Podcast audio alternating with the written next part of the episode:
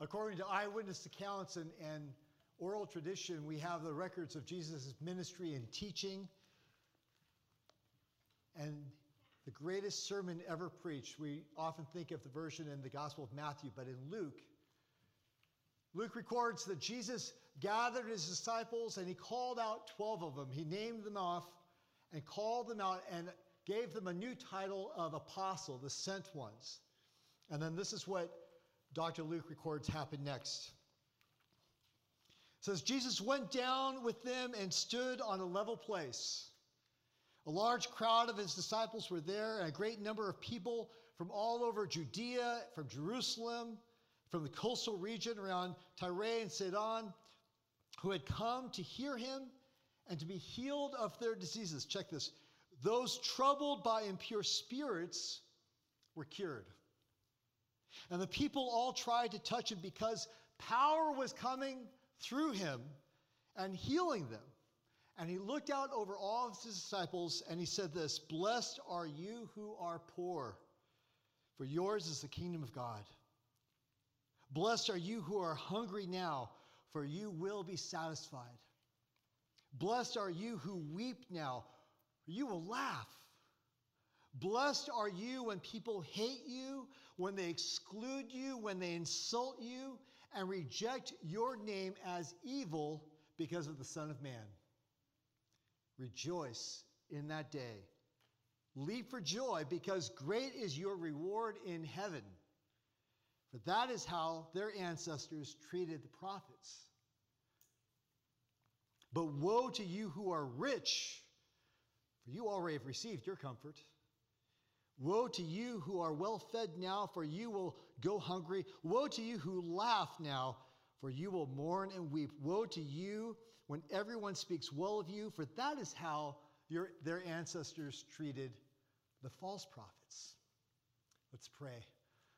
Oh God, in the brokenness of this world, we turn to you. And God, we confess our sin in believing the lie of this world, oh God uh, adding to the pain of others, Lord, by the things that I've done and left undone. Uh, God, I pray that through Jesus Christ, our Lord, our Savior, our cornerstone, our King, our teacher, our master, our rabbi, and our friend, oh God, that we would be a church that would follow in the way of Jesus. And God, these blessings and these woes would be ever evident to us, oh God choices that we make. Lord God, that we would see, behold, experience the coming of your kingdom, the purpose of your church that you designed to, to be built up and to last through all manner of troubles, oh God. We pray, Lord, for this day, for everyone in this room, everyone watching online, oh God, that you would have a word of insight for, for us from your word today and a word of challenge. That we both be encouraged, Lord God. Those of us that are discouraged, we'd be encouraged, Lord God. And those that, that need a challenge, need, need a little kick in the pants, Lord God, that we would receive that uh, with tender love from your Holy Spirit. We pray in Jesus' name. Amen. Amen. The tender love part. Tender love of that kick. The church of Jesus Christ was built to last. It was built on his life, his ministry, his miracles of power working in and through him that transformed a people and confirmed by his resurrection. He came back. Paul records that over 500 saw him, touched him, were with him. And Luke, as he records those early days of the church, the infancy of the church, in the book of Acts, the book of the apostles, the book of the Holy Spirit, it says that Jesus commissioned his, his disciples, his apostles. He told them then to stay, to wait in Jerusalem for the empowering of the Holy Spirit. And then on Pentecost Sunday, that Spirit came. It's recorded here something like a violent, loud wind, something like flames of fire descending on their heads. That these men and women who had followed Jesus, had trusted Jesus, were given supernatural power to speak in tongues so that all those that were gathered in Jerusalem for the great festival, there were God fearing people from uh, all parts unknown, came together in that place and they heard audibly the gospel perfectly articulated in their own native language. And then Luke records that the Apostle Peter, who had been a fisherman, who had denied Jesus, he stood before the crowd and he preached a gospel that brought 3,000 people to new life, saved in one day. In the infancy of the church, capital C church, the Holy Spirit enabled the apostles to perform acts that were impossible when Jesus was with them. That's what he said It's good that I go back to the Father because the Spirit is coming, the Helper is coming, the Paraclete. And here we are in chapter 11 in the book of Acts, some nine years after that greatest sermon ever preached. And our focus this morning that we're going to be looking at, the insights and the challenges come from the book of Acts, chapter 11. I encourage you to open your Bible to chapter 11, or you can watch it uh, uh, on the screen, verses 19 to 26.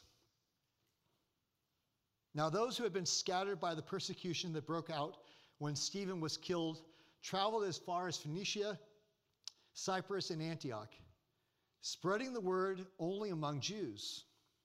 Some of them, however, men from Cyprus and Cyrene, went to Antioch and began to speak to Greeks also telling them the good news about the Lord Jesus. The Lord's hand was with them, and a great number of people believed and turned to the Lord. News of this reached the church in Jerusalem, and they sent Barnabas to Antioch. When he arrived and saw what the grace of God had done, he was glad and encouraged them all to remain true to the Lord with all of their hearts. He was a good man, full of the Holy Spirit and faith and a great number of people were brought to the Lord. Then Barnabas went to Tarsus to look for Saul. We know him later as Paul. And when he found him, he brought him to Antioch. So for a whole year, Barnabas and Saul met with the church and taught great numbers of people. The disciples were called Christians first in Antioch. Luke writes that followers of Jesus spread out, they scattered. They were just thrown to the wind after the persecution began, after Stephen was martyred. That means dying for your faith. That means being murdered, uh, in this case, under the guise of the state, for saying, I believe Jesus is the Christ. And then the, the numbers of disciples were continuing to grow rapidly, and conversions were happening in Jerusalem and Judea and Samaria, just as Jesus had said in Acts 1 8. But here, after this first persecution, those disciples really spread out and went on the run. And so it says here they ran, ran to places like Phoenicia, that's in Lebanon, the Isle of the island of Cyprus, Cyrene, that's in Libya, and to Antioch. Antioch is in modern day Turkey. Antioch was the third largest city in the Roman Empire, about 500,000 people there. It was near the mouth of the Orontes River, and it was near the port city of Seleucus. So it was both somewhat inland as a trade route coming from the east, but also it was a port city to the Mediterranean Sea. It was known for being cosmopolitan, that means multicultural, people coming from all over the place. It was known for being wealthy, for being innovative, for being very pagan.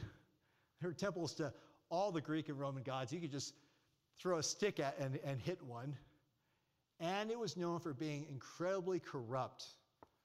You couldn't put bread on the table for your family without paying some official off. That was historically known in Antioch. It was the capital of for Rome in the region of Syria starting in 23 BC. So they took that very seriously. They had a certain amount of autonomy from Rome. It's interesting. We studied uh, the book of Revelation last year. Remember, we started this Sunday last year. We looked at the seven churches. Antioch wasn't included, but it certainly could have been included uh, in the list of those churches. Uh, there in Antioch, 500,000 people in the wealthy city. There was a small ghetto of Jewish people who had fled there from their own persecution prior to these followers of the way, followers of Jesus. Now, these people that were displaced, these believers that were displaced, were taking the gospel to people like themselves. Think of someone who, whether they're Jewish, they would have a, a, really good understanding of, of what the gospel might mean, at least the, the lead up to it, the hope of Messiah, and then they could make sense of that. Or they were God fearing. They were monotheistic, at least. So we had, like, we have a little running room, right? We have a few things in common. To this point, even though we see hints, we see hints of the gospel spreading, we see uh, Philip meeting with the Ethiopian. We have hints of this where Peter's talking about food and ceremonial laws. But here, in chapter 11 of the book of Acts, these disciples from Cyprus and Cyrene, think of it as generation 1.5, nine years after Pentecost, they wind up in Antioch and they say, Why don't we share this good news with the pagans?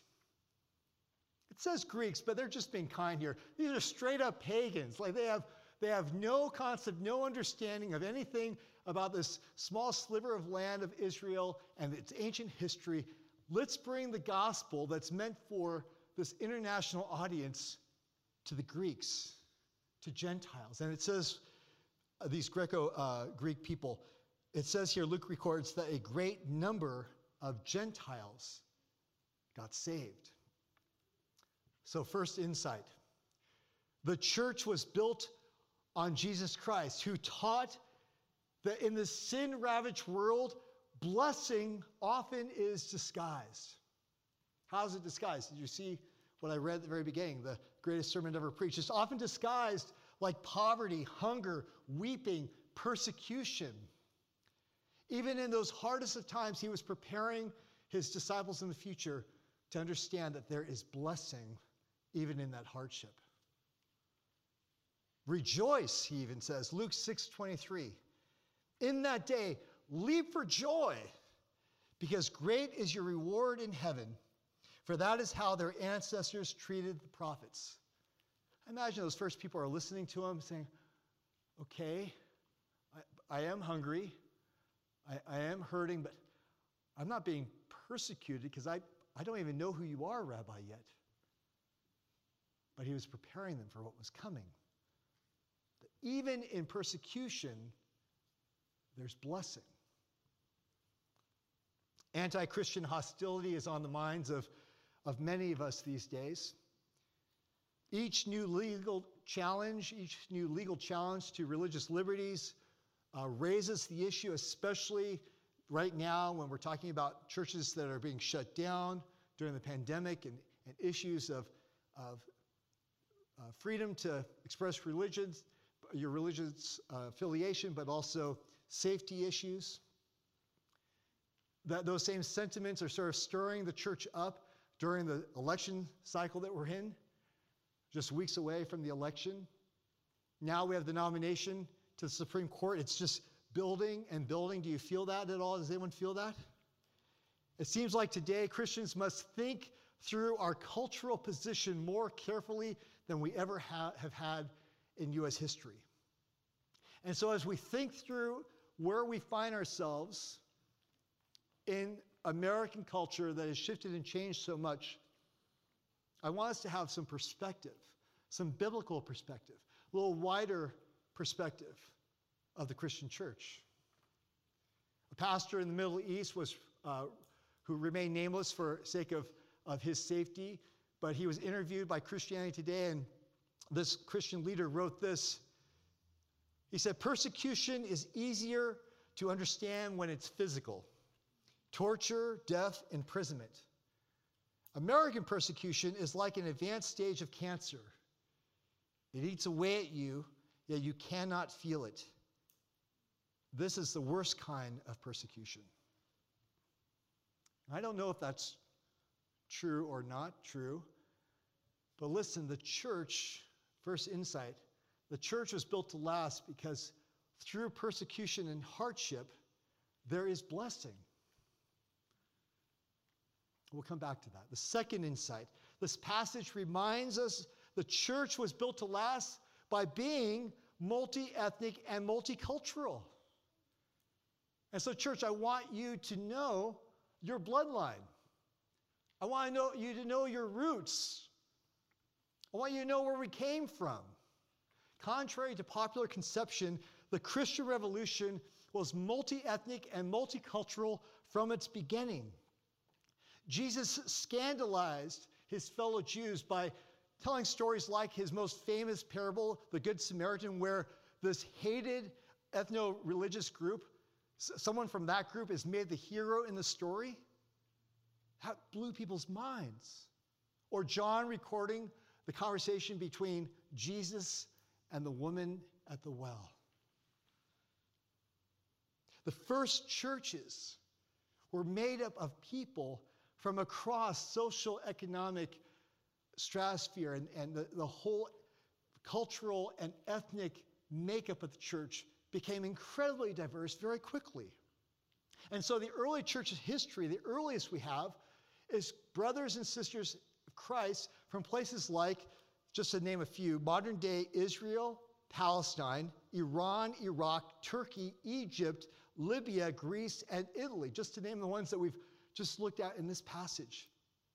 There is no other religion more diverse than Christianity. And anyone who says that, oh, Christianity is, is mostly white and Western is ignorant. Oh, gosh, I wasn't supposed to say that. I was supposed to say uninformed. Can we edit that? Is this live? Oh, yeah, I, had more choice words. Oh, boy. We need a five second count. No, if, tell, tell someone who says that you're, you're uninformed. Let me inform you. Most of the world's Christians are neither white nor Western. Ethiopia and Eritrea, Eritrea became Christian states a half century before Rome was Christianized. And hundreds and hundreds of years before Christianity came to Britain. Any of you come from Great Britain, your, your roots are in Western Europe? We were like in the Stone Age. We were just like worshiping rocks and moss on the ground and running around trying to find elves up in the mountains of, of Scandinavia. We didn't know Christianity. There was a thriving church in the rest of the known world. Now I'm going to hear it for that one too. Christianity was strong in Egypt in the first century, Tunisia and the Sudan in the second century. The most important early church father, Augustine of Hippo, he came from Algeria. Now, nowadays, North Africa is dominated by Islam. By force, Islam came in, warring, as we continue to see evidence of that. But 60% of sub Saharan Africa is Christian. How about Asia? India has a huge number of Christians. By, by population, smaller, of course, dominated by, by Hindus. But what it doesn't have in numbers, it makes up for in deep history. Thomas took the gospel to India.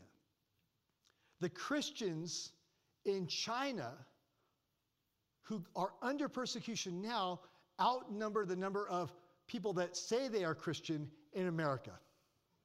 So you have Christians in China being persecuted by the Communist Party, and you have people that identify as, yeah, Christmas, Santa Claus, Jesus, and they label Christian. So, how many Christians are in China compared to the United States of America? Last summer in Great Britain, this was recorded, at least 15,000 Christian foreign missionaries were on the streets of London and all over Great Britain evangelizing. And they were mostly from Africa and Asia. People, know your roots. Our Lord's kingdom is the most ethnically, culturally, social, economically, racially diverse belief system in history, period. And according to the Pew Research Foundation, which is a nonpartisan, it's non-religious, they're just they just they're like Dragnet, just the facts, man. They're just out there. They research, you know, they just crunch the numbers. They got the advocates like, hmm, yeah, let's just look at the numbers. You know what the Pew Research said in 2017? It said that by 2050, and look at how many churches in America, we see so many people not coming to church. Maybe you have family that doesn't come here. But for the rest of the world, by 2050, Christianity, which is now, will remain the largest belief system in the world. It's 31% now, it will be 32% of the entire globe by 2050. You see, the church was built to last. And I can't help it, I gotta do it. Last year, we had such a kickoff going in the book of Revelation, right? None of us knew what was coming, and I'm outlining Revelation. Now, oh, it says stuff about conflicts and wars and, and political movements, and, and talks about plagues, and we had no idea what was coming. Revelation 7, 9, and 10. This is the, one of the visions that John sees of the church. What's it look like? After this, I looked, and there before me was a great multitude that no one could count from every nation, tribe, people, and language standing before the throne and before the Lamb, and they cried out, Salvation belongs to our God who sits on the throne and to the Lamb. You know, if we could go to ancestry.com, has anyone ever try that ancestry.com? I've never, I've never bothered to try. But if we could do a, a religious version of that, like a spiritual roots version of it, think about how diverse your background would be. And you go, oh, I guess I have a little Welsh and some English and no, the list would be this long of your spiritual heritage. So know your roots. But listen, how did that diversity happen? How did the good news spread so wide and far?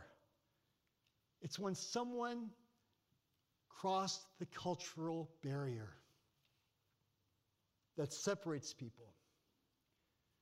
The church and this church needs to embrace diversity and cross the cultural barrier because that pleases God.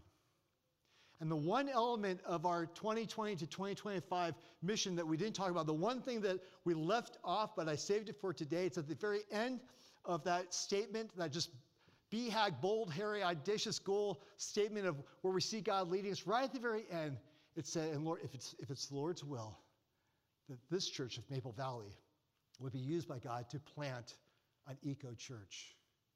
Where might that church be? It won't be in Maple Valley. There's no other way for the church to fulfill her mission in the world than to go out and cross the cultural barriers. And God is raising up workers, and we need to continue, as we have for three decades, be a church that sends out missionaries. We're honored to be a part of that. So, built to last, insight one, challenge one. This is a challenge for me. He says, even when we're being persecuted, as we see here, there's a blessing. So here's the challenge that I have, I'll say for myself, understanding persecution and God's blessing in that. I need to stop whining about the hardships of having church like this. We're all spread out and online. And gosh, I have to wear a mask for a few minutes. Stop whining about that and focus on winning more people to Christ. Amen?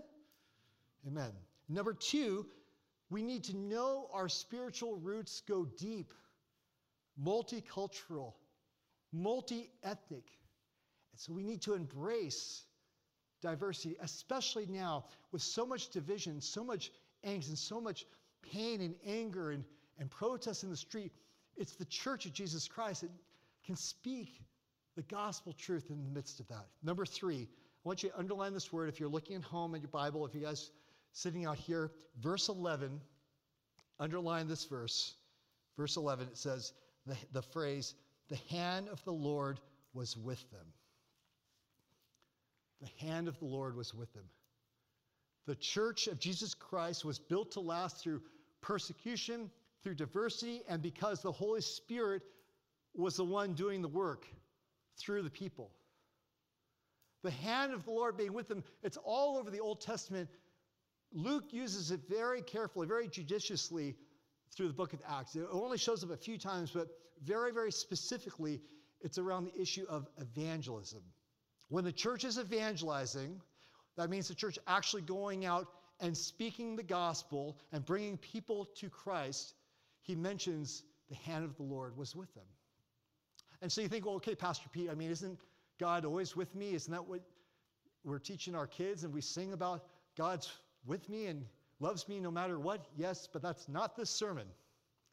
It's not this sermon because that's not the point of what Dr. Luke is making. His point is when the church is being the church and is actually evangelizing, speaking words, inviting people sharing the good news, answering questions, being people like our dear friends at Genesis Project, actually being the hands and feet to the gospel, says, then the hand of the Lord is with you. So, of course, God is with you day to day lives, but, but for the point of this message, here's the challenge the hand of the Lord will remain with MVC and has remained, but will remain so long as we continue to share the good news, to evangelize, to preach the gospel, to invite others who don't know Jesus to know Jesus. And I would say my, my own diagnosis is for our church, for MVC, this is a growing edge. Our, a growing edge is an area uh, in your life that you're still working out, you still have room for improvement, but you want to consider ways to take steps to growing in that area. I would say evangelism would be an area for our church that we need to grow in. Because I see the book of Acts, I see these brothers from Cyprus and Cyrene, and they don't have tons of training, they haven't gone to seminary, but they're, they're getting it done. Why? Because they're bold enough to cross that barrier, and then in crossing the barrier, not just say, love you, bye bye, but actually, can I tell you the greatest story ever told? Can I tell you what Jesus did in my life? Can I just take a minute on this elevator ride to tell you, they, had, they didn't have elevators, you get the point, the good news. I believe the hand of, of the Lord is with us now, perhaps maybe more than, than ever, all the way back to maybe when the church, this church was first founded across the street at the school and came here. Why? Because we've never seen such a dark and divided time in our nation. Even after 9 11, we just pulled together, didn't we? And now we're so divided, and there's so much anger and fear, and there's hatred. It's the church of Jesus Christ, of the saints of the first century to today, that have a word of hope. For people that are at the end of the rope, desperate for answers and relief, and some someone to show them the way, to lead them to know Jesus loves them, and Father wants to embrace them and restore them. Final insight.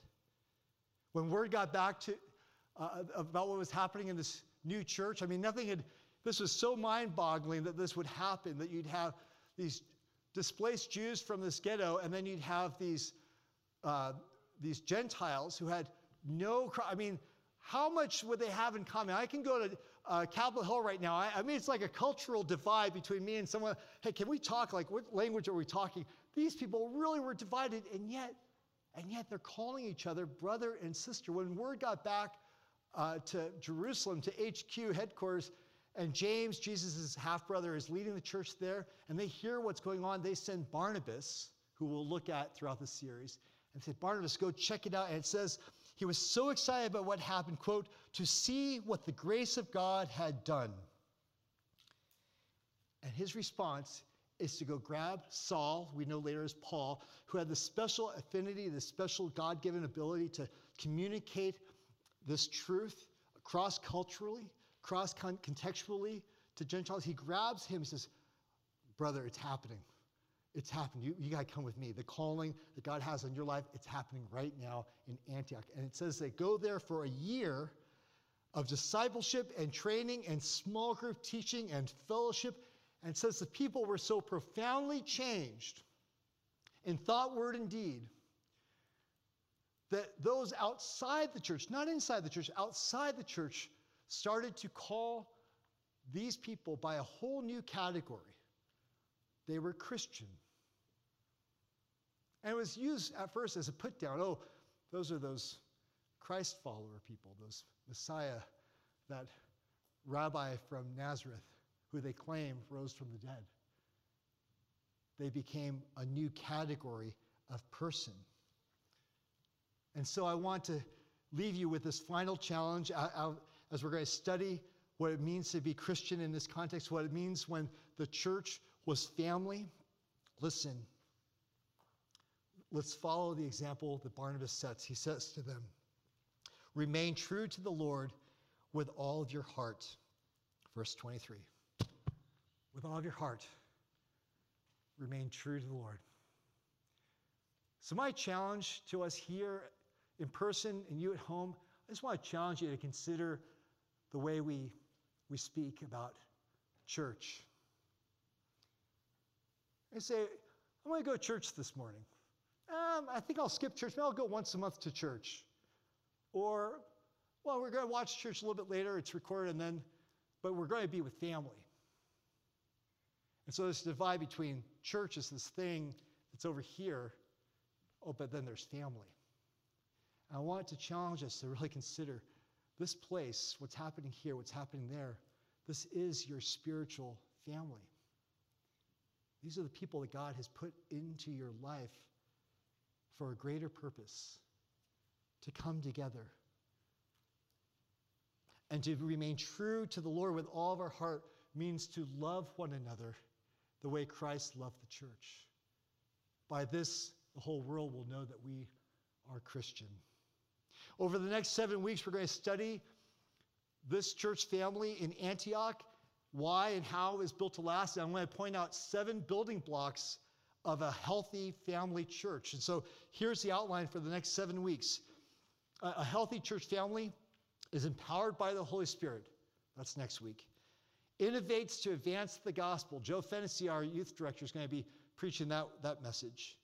Changes lives through discipleship. David could preach that message, uh, but we haven't talked about yet. Committed to the truth. Practices wise conflict management. Think about our peacemaking ministry here. Has strong leadership and makes generous sacrifice. What's our what's the phrase that we use? It's on our t-shirts. We are what? Family. We're family. And I I pray that as we're starting to open up again and have two services and you're watching at home and hope that you can feel this as well, that we more and more feel the strength as a family coming together. Remain true to the Lord, sticking together now more than ever. That by our thoughts and words and actions, they will know that we are Christians by our love. Amen.